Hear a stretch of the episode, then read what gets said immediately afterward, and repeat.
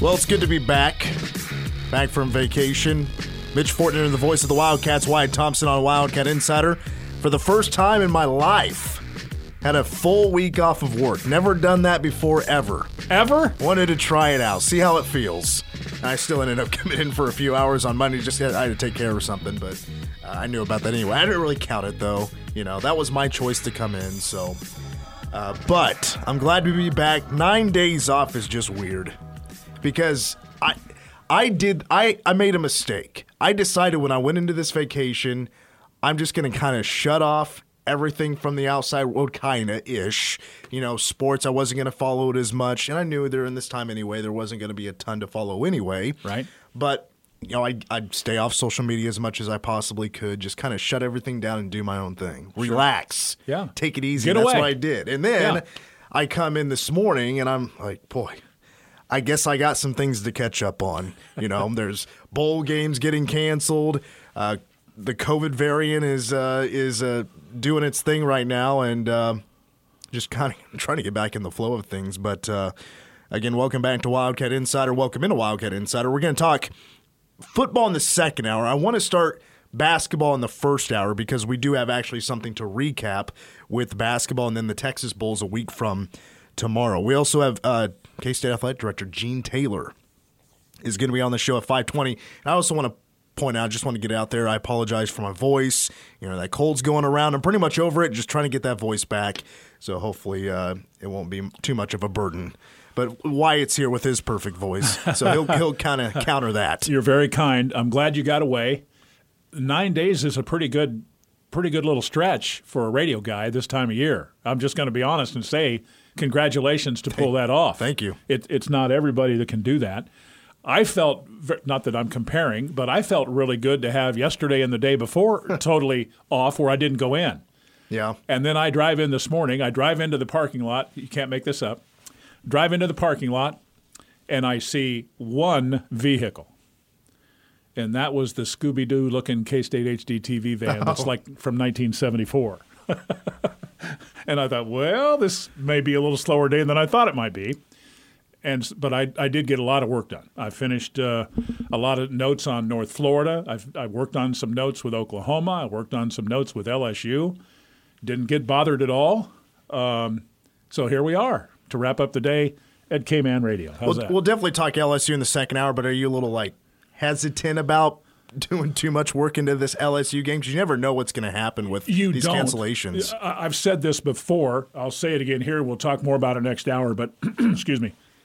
In all of the years that I've done bowl games, and the very first one that I was ever a part of was 1990 in the old Freedom Bowl in Anaheim, California. That was a long time ago and a really cool bowl game in Anaheim. That was before um, the Big A was even renovated. That tells you how long ago that was. Okay, and that was that was uh, Colorado State and Oregon. Still to this day, one of the best games I've ever seen.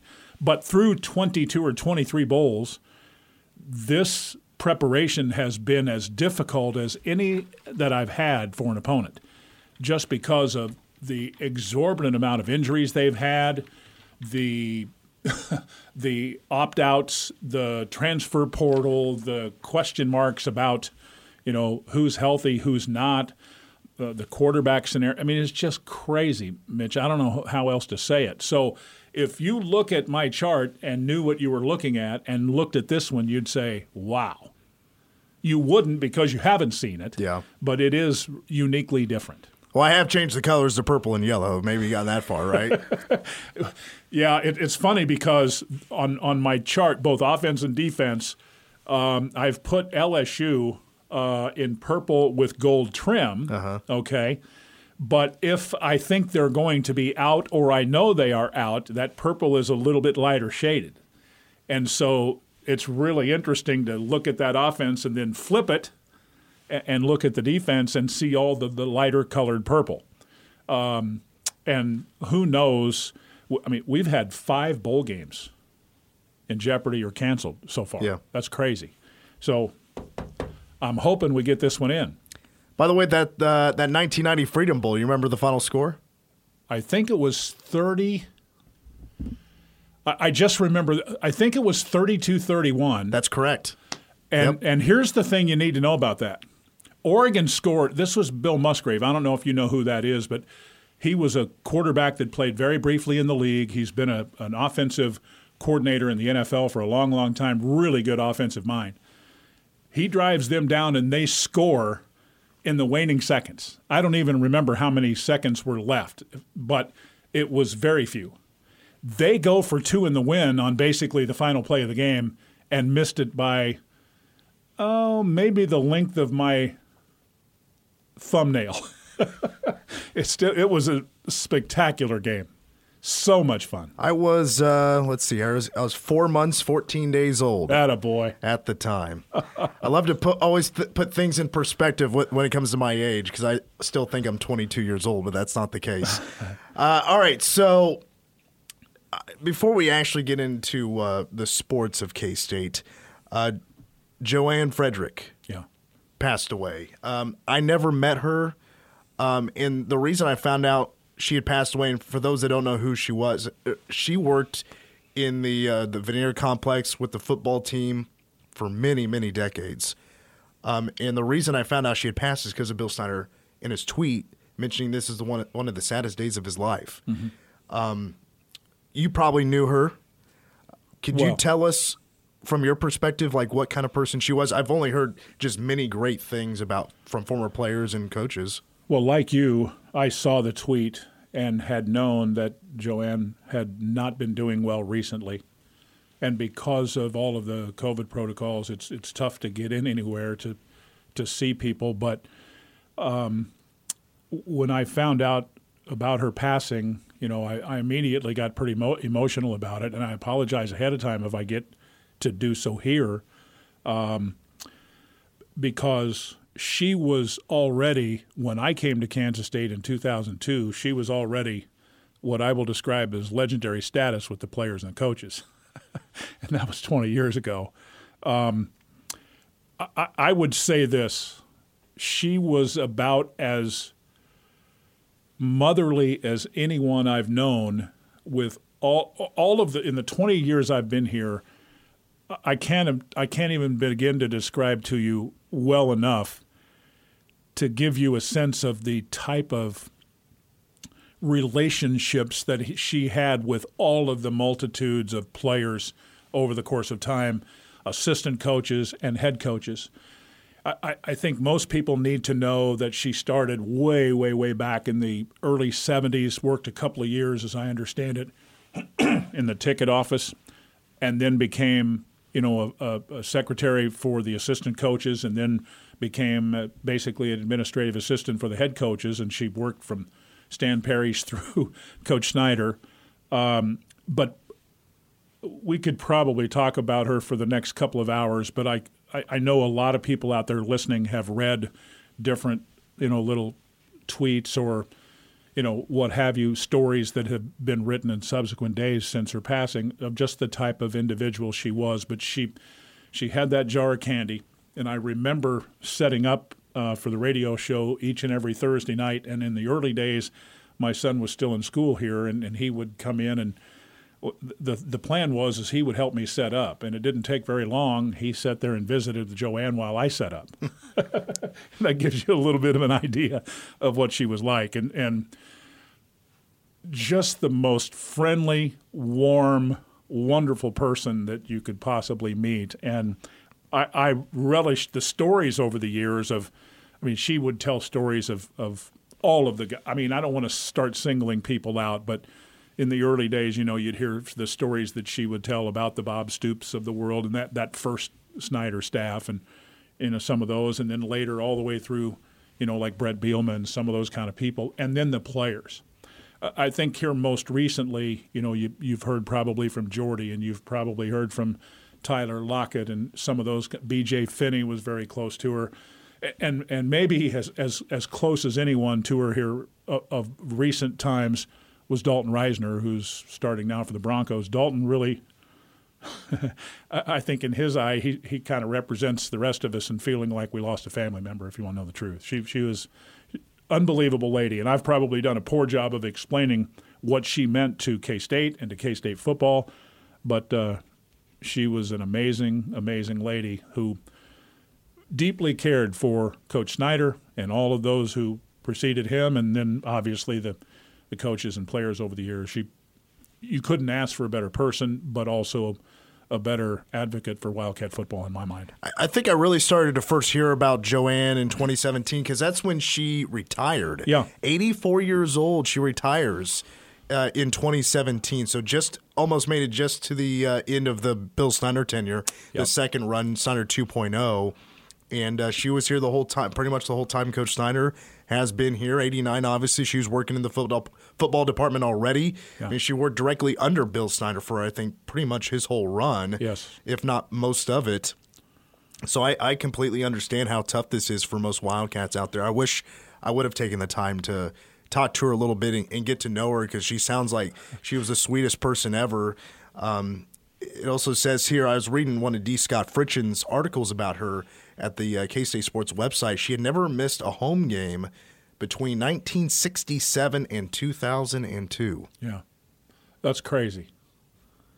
That is crazy. And- she she and- broke her hip. That's what kept her away. Yeah. So, and then when she got better, she would watch the games from the Big Eight room. Yeah, and and I think she only missed three at that point. So yeah, she was she was as dedicated as anybody. Um, there's there's no doubt about that, and her her just her love for K State. I always used to say to her, you know, th- this was before anybody ever, or I think pretty maybe Mark Janssen had written the first book about Coach Snyder, but and maybe Stan too for that matter. But I, I used to say to her, you ought to be the one to write a book too. Of all of this, all Yeah. of this, you know, even even prior to Coach Snyder. Um, that's probably true with a couple of other people that had worked there for, for many many years. But yeah, she she'll be deeply missed. I know by all of those who were touched by her. I guess is the, maybe the best way to say it. Yeah, and there was a video that you mentioned Dalton Risner earlier, and I could just tell by his tweets how close they were. It looked like they went out to dinner a couple of times. They called them dates. They'd go out for some dates once in a while, and there was also a video of him surprising her at home, and he brought her a jersey, and she was so excited to see him. I just loved that. I love that cheer from her to see, and I'm sure she has. She probably had that reaction for a lot of players that would come back and visit. there have been a lot of people, um, no one probably better than Coach Snyder. Uh, I, I would tell you that it's my opinion that I think Coach Snyder was there to see her at least a couple of times a week, uh, even through COVID. I mean, visiting, you know, with the glass in between them, kind of thing. I mean, you talk about dedication. um, but that video of with Dalton, I, I can't tell you how many times uh, we would take her to dinner and she would tell stories about players and and most recently the the one you know she she was just so excited that when she did hear from players you know whether it was a phone call or you know whatever it might be uh, it in, in those later days when she wasn't working and, and wasn't able to uh, to hear from them it just it was more than made her day how, how about that I wonder, like, it, I would love to also hear the stories. Like, it, did she have to to like kind of whip anybody into shape? You know, like, hey, you were late to practice. There's no more being late to like. If she ever had that kind of role as well as like the motherly type of rule when it comes to discipline, well like, did she even ha- even have that opportunity? Is what I would love would probably be speaking out of turn, even even speculating on that, but it wouldn't surprise me necessarily. I, I just know, you know, that K State football in the Snyder era was one of of loyalty, family, toughness, discipline, those kind of things, and I I think she was just such a large figure there, um, and and the guys.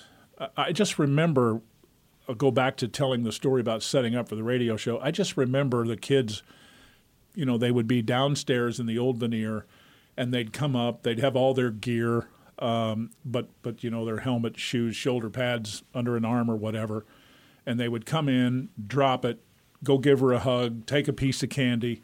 They'd talk for a few minutes. You know, it was their little world. You know, that's that's the point. That they she had her little world with with so many hundreds and hundreds over the years. I've heard about this candy jar. What was usually kept in there? Well, there's a little bit of everything, but I, I as, I recall, lots of mints, those kind of things. I think the.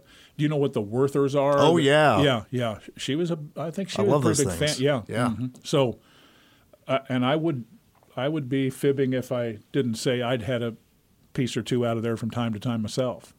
But I, I didn't like do it too often because it was kind of like I almost felt like you know that's the play, Yeah. that's the players you know and um, she it's hard to put into perspective what what she was if you didn't know her but just suffice it to say you couldn't find a person that cared more about the kids and it it, it didn't matter whether you were the star of the team or the final walk on and I mean that as sincerely as I could say it they were all the same in her eye I, I, I really do believe that to my core. She she was just she loved them all. Big grandma, Miss Joanne. well, put that in perspective a little bit. You know, Well, who- take who- 120 where- or 30 kids times Right. 30 years, or well more than that actually. That's Snyder's 30. but outside of that complex, Yeah. where do those kids see that kind of equality everywhere else between, you know, when Michael Bishop was here compared Sure. to the, you know, a It's a good third point. string running back, you Yeah, know? it's a good point. she treated everybody as equally and as kind as everybody else. That's a, a grand thing to say about somebody. Oh, for sure. And you know that this isn't just with her, but you know, Coach Snyder had so many things that that made K State special from my perspective, being kind of the outside and then coming in and, and learning all of that. You know that with the with the the players going to you know different nursing homes in town and to grade schools and you know just being involved in the community and stuff and I- I'm going to guess that you know she probably oversaw a lot of that, some of that, um, and and so I, I think they took a lot of pride in in what uh, what it was all about in those days for sure. Well, I, I really appreciate you sharing some words about Joanne. Oh, like I sure. s like I mentioned earlier, really didn't know her at all, but you did, and I'm glad you we we got this opportunity to learn a little bit about her for those that didn't know her, uh, like me, because she's a legend. Oh, no question. We all loved her. There's no doubt. All right, let's talk K State men's basketball. when We come back on Wildcat Insider. Wildcat Insider continuing on KMAN. Mitch Fortner, the voice of the Cats. Wyatt Thompson. Troy Coverdale's here as well. He's across the glass, running the thing. K State men's basketball off to an eight and three record now after winning this past Tuesday. It was Tuesday, right? I got my days all mixed up. Tuesday beating McNeese, McNeese State. The Cowboys by the final score 74 59. I, I just wanted to go over some takeaways from that game. I, I, I did have quite a few. It was a lot of individual type of things. Of course, you know, K State, they don't build that lead until, you know, later in the first half. Back to back day or back to back games, they did this. An 18 to 2 run was really the difference in the game as the Cats won by 15. And I know McNeese, they hit a couple of threes down the stretch there to Yeah. make things a little bit closer, but it was really, it felt like a 20 point win for the Cats. But uh, I got to say, who really stood out once again was Markquis Nowell. He puts together another double double. And he is, and I saw this because he also had 10 assists. He had 18 points in the game, like Nigel Pack, who's been great as well.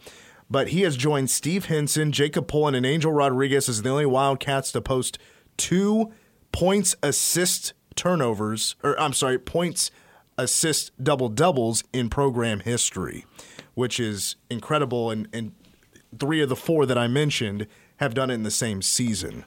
So he's doing an, an amazing job. I think Markquis Nowell, for those that aren't exactly a fan because he turns over the ball once in a while, I think you're crazy. I think you're crazy. I think he's been doing a great job. Well, he's had two in 11 games. Yeah. I think that's the other factor. And, you know, early on, he was a little bit of a turnover machine. Not nearly as much lately. He, you know, he didn't play well in the game before, but, you know, he has been inserted into that starting lineup when Nigel uh, was was injured, and he's done a really, really good job. The kid can shoot the ball he, he he's just a scorer, man. It, it's just what it is. I mean, he he's it's hard to believe this, but he's closing in on you know several marks that that would. I mean, how about this one? He's had 17 games of 20 plus in his career, three games of 30 plus, and six career double doubles. And he's 5'8 and 160 pounds. So he's done he's done all right for himself. He did have the lull against Nebraska, and that, He that is- did. Yeah, it was a rough game for him, but we, we've mentioned it so many times about him. It feels like every time he does make a mistake, he does two or three really great things. And he has, how many times has he sparked this offense? He's done it multiple times this season, especially you go back to that last game against um, McNeese and how things were kind of slow out of the gate. It took a while for the Cats to get going. Well, Markquis Nowell was getting to the foul line and he was drawing some fouls, and that got the thing going because he wasn't missing any. He he was knocking out free throws. He was seven of eight. Here's the thing that I appreciate about Markquis uh, when things are going well. All scorers will shoot the ball. Sometimes, maybe a little bit too often. Uh, he could be accused of that from time to time. Maybe that wasn't the greatest shot. Maybe that one was NBA plus. Shouldn't take that one. You know, you get the point. Mm-hmm. But in this particular game against McNeese, think about this. In 34 minutes, he had 18 points, four rebounds, 10 assists, two steals, and only took eight shots from the floor, four from three point line, and was seven of eight from the free throw line. That's pretty efficient basketball. End of statement. I mean, that's that's it. That's pretty good. Another player I wanted to bring up that I thought it was important he had a big game was Selton Miguel. Yep. Off the bench because the, the three previous games he wasn't exactly taking maybe the best shots. He wasn't as solid from the field. He was two of ten against Nebraska. He had a he had, he did have seven points, but he was two of ten from the field. But he's coming off the bench, and you already know he's going to be a little bit limited coming off the bench anyway.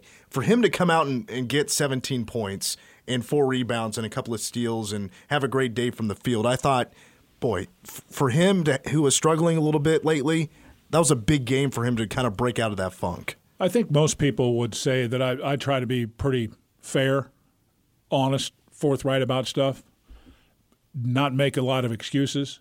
But I'm just going to be honest and, and tell you that Selton had not, in the couple of two or three games prior to McNeese, he wasn't dealing with just one issue, he was dealing with two. And I think it affected his play and his shooting and so on and so forth. This was a little more back to what he was like earlier in the year. I appreciate him because he has accepted that role as kind of like the sixth man. And again, you want to talk about efficient basketball. He had 17 points in 23 minutes, made six of nine shots, two out of three from three, and three out of four at the free throw line. It, it, it's still obvious that he's a pretty dominant right handed player offensively, but he has improved almost in every way. He's improved his left hand, still with room to go, no doubt about that but I think he's clearly improved with his release of the ball and the shot, his ability to pass, to drive. Uh, I've, I've said from the first time I saw him, I'm thinking that guy could be a terrific plus defender, and he's turning out to be that. And so it, it's it's hard to play college basketball. Period. End of story but it's really hard when you're dealing with a little bit of a knee issue and a groin issue at the same time. But he's healthier now, thank goodness. Yeah, no kidding. And yeah. He, he's a, he's coming off the bench. That tells you a little bit about how K State has developed some depth yeah. this season. And Selton Miguel, there's no doubt about it. If K State wants to be eight guys deep, Selton needs to be a key factor off the bench, no doubt about that. And then Mark Smith. I mean, he the transfers have really shown that they are changing the, the stride of K State men's basketball compared to last year. They are a major difference. Mark Smith is a rebounding machine. I don't know. I so I, I brought this up many times last year about DaJuan Gordon. Even though he was having a, a rough year, he at least played hard and was going to the boards. Sure. But K State needed that impact guy that could shoot the basketball, but also go after every single rebound, fly to that basket and go get rebounds. I think uh, Mark Smith to me is that guy. I'll tell you what I would say about Mark Smith, and I mean this sincerely. This it's obvious that the guy has a lot of experience. I mean, he's played in 111 games. I, I think what I appreciate about as much as anything, I don't know.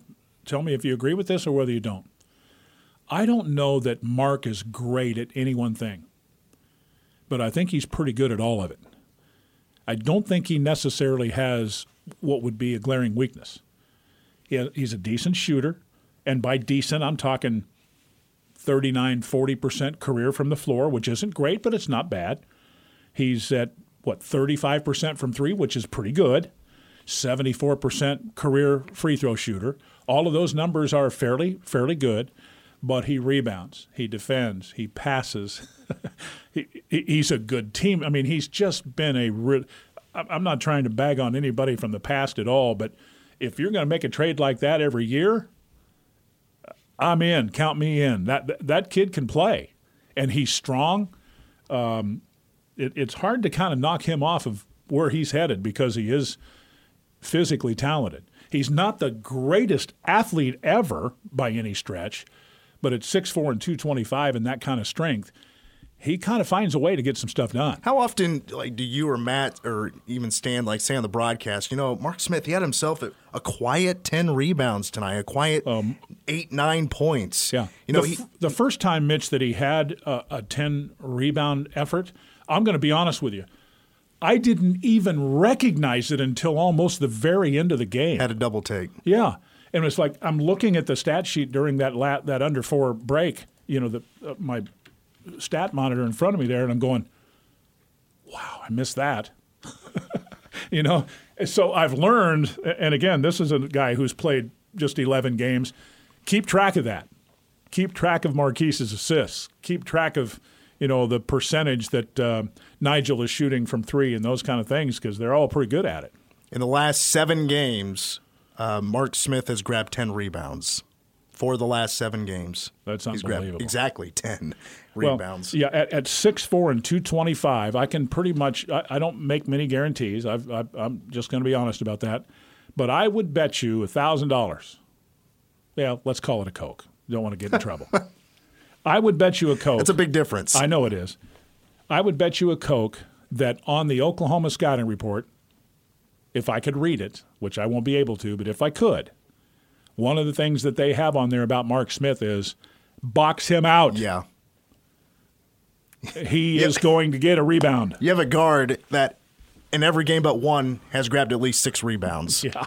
It's pretty good. that's that's excellent. Yeah. Uh, by the way, I also wanted to bring up about K State. Like I mentioned, they've won six of the last seven. They're eight and three. I, I had to look up where they're doing, where they're at right now with fouling, because you might have noticed in that game against McNeese, they only fouled nine times. Mm-hmm and it wasn't you didn't hear a whole lot of whistles that game anyway. But K State in the last eight games has averaged just 15 fouls a game, which to me is a pretty small number. I think that's pretty big to success. If you're not fouling, you're not letting guys get to the free throw line. You have a pretty darn good shot at winning a game, especially if you're only fouling seven and a half times a half. Yeah. It's a very interesting point because I think it basically tells you that they're playing good defense most of the time moving their feet, doing what they're supposed to be doing without fouling. Excuse me. I, am looking at their defensive numbers here. Their opponents are shooting 38%. K State, I don't know if they're still number one in the country, but they went into the McNeese game as the number one field goal percentage defensive team in the country from three. And, you know, it is what it is, but, but opponents are shooting 66% at the free throw line, too, so they kind of wear you out, you know. Uh, but – I think that's an interesting thought on your on your part because they aren't fouling as much, and it makes a difference. Because I'm just here to tell you, we get into some of these harder games. Uh, I'll give you an example. North Florida is shooting 75% as a team. Okay. Oklahoma is shooting 75% from the free throw line as a team. You don't want to put them on the line no. if you can help it. K State is now fourth in the country in three point field goal defense. Ahead of them is VCU, Iowa State, and the Utes of Utah. Well, there you go. Those are pretty good defensive teams this, this Actually, time. I, I should say tied for third with Utah. Okay. 24.6% they're allowing from three point yeah, range, which is very good. Expe- uh, uh, speaking of shooting the three, coming up next, I want to preview the two matchups K State men's basketball has coming up this week, starting with North Florida on Wednesday. You're listening to Wildcat Insider. Wyatt, you a Fleetwood Mac fan? You know what? I've told you this before. Ha, uh, yeah. I have never been a big concert goer. Yeah. But I actually saw them in 1976. Ooh, that's a good time. With the Beach Boys at the old Mile oh, High in Denver. That's right. You did tell me that. I'm sorry. Yeah, Greatest right. concert I've ever seen. I would imagine it was Fleetwood Mac that headline, yeah. but that's still, you know, the Beach Boys were still they're pretty good. That they were that, they yeah. were still young, yes. but they had passed their prime. You know when sure. they were huge in the '60s. they didn't exactly pump out hits in the 70s and then they got that kokomo thing going and then yeah they, they, they got a little bit more attention but yeah fleetwood mac i love fleetwood mac I've always said you can tell an artist is good by how they perform live. Take my Oh, word yeah. for it. They're great live. i also love bands that have more than one lead singer like Yeah. a whole bunch of people sing the Yeah. beatles is a great example Sure. you know? Uh, but anyway. All right i could talk music all day every day.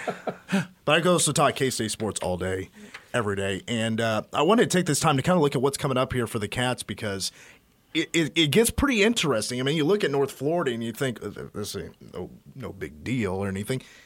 I would take them seriously. I, i'm not saying k-state would lose this game but they are they do have some talent so North Florida are four and nine, but they've played a lot of Power Five teams. They are a team that will go on the road and, and collect some checks. There's no doubt about that. They are the makeup team, as K State was supposed to play Morgan State. That gets canceled. The Cats reschedule with North Florida. They played Texas Tech to open up the year, lost that game by 15. They're 0 and 9 on the road. They're 4 and 0 at home. I thought that was that was kind of interesting because it's a whole different schedule when they're at home. Uh, but if you look at the net, Morgan State coming in would have been at 340 out of like 360 teams or something. Well, hey, Cats have uh, made their uh, schedule a little bit tougher because North Florida's at 303. Yeah. And probably better than 303, but but Yes. you, you mentioned they've now think about this. 0 and 9 on the road sounds awful. And and it is, but here's where they've been on the road. Texas Tech, Texas A&M, Grand Canyon, Arizona State, UCLA, Kentucky, Florida International, Florida Atlantic, Florida. Are you kidding me? Yeah. That's unbelievable. Uh, you bring up Grand Canyon. I just want to point out for those that haven't been keeping up with Grand Canyon, so K State statistically will be the third toughest defense that North Florida has seen this year. Texas Tech is second. Grand Canyon statistically is the best defense they've seen, and they're like a top ten defense in the country. Like they're really good. They are good. Now, I brought up earlier three point shooting. That's what stood out to me about North Florida and where they could really hurt you is from three point range. They're 37%. You know, that's not too shabby. Uh, they take 28 threes a game. So they're going to they're gonna hurl those uh, long distance shots. They make 10 a game.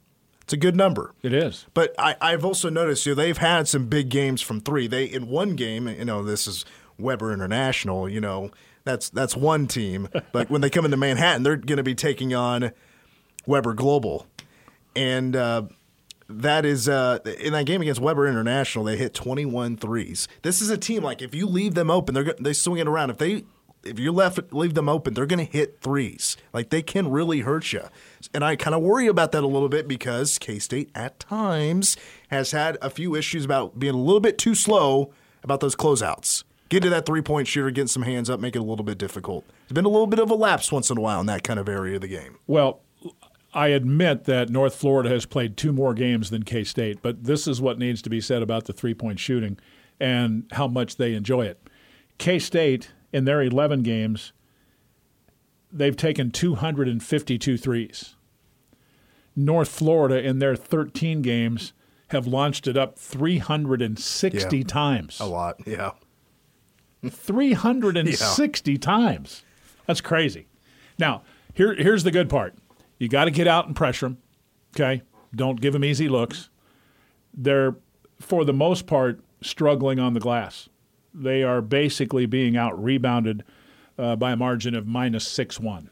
Their opponents have uh, nearly 39 rebounds a game. They're just under 33. So they're not the biggest team, but they do know how to share the ball and they get it moved and they, they can shoot it a little bit. So you better guard them. Well, and around college basketball, they are kind of the definition of a one and done type of team. They do not offensive rebound very well. Not too much. a, a pretty low number.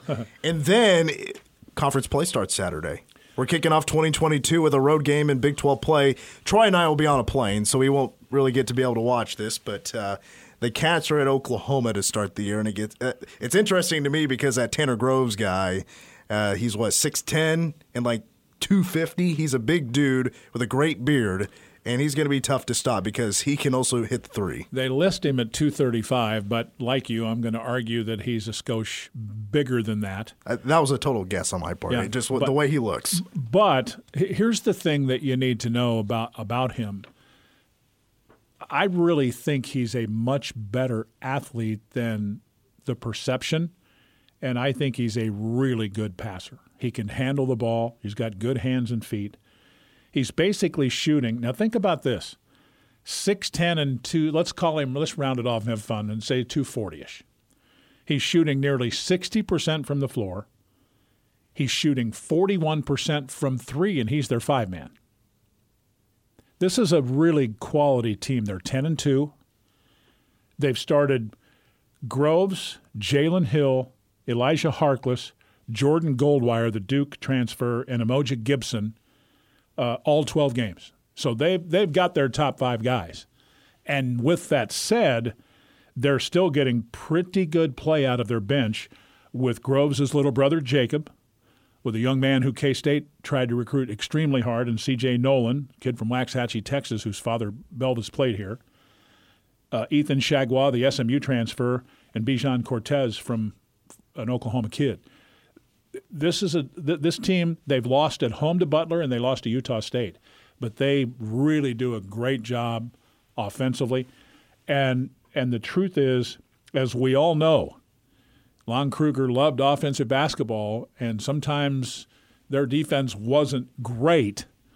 This team, I think, you'll find is a much better, harder playing defensive team than than Oklahoma of recent times. By the way, I got to tip my cap to Lon, the old K Stater. 674 wins in 35 years as he walked away. Pretty good little run there for the It's old impressive. Silver Lake boy. Well, now, but the uh, the the old K State good luck charm is has now left. That's and, right. Uh, Yep. All those wins K State picked up in Bramlage, which, by the way, hey, Cats are going for 400 on Wednesday. By the way, in Bramlage That's Coliseum. right. Yeah.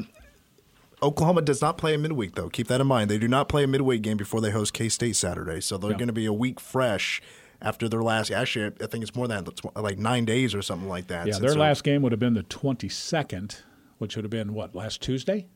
Was it Tuesday? I think so. Yeah. Let me look make sure that's right. I think it might have even been before that, but let's double check here. So it's going to be you know a week and a half between games for them. Yeah. Yeah, the 22nd was last Wednesday. Yeah. So maybe they're going to come back out of shape. You know, they had an extended Christmas break. No, I don't want to relay on that kind of thinking.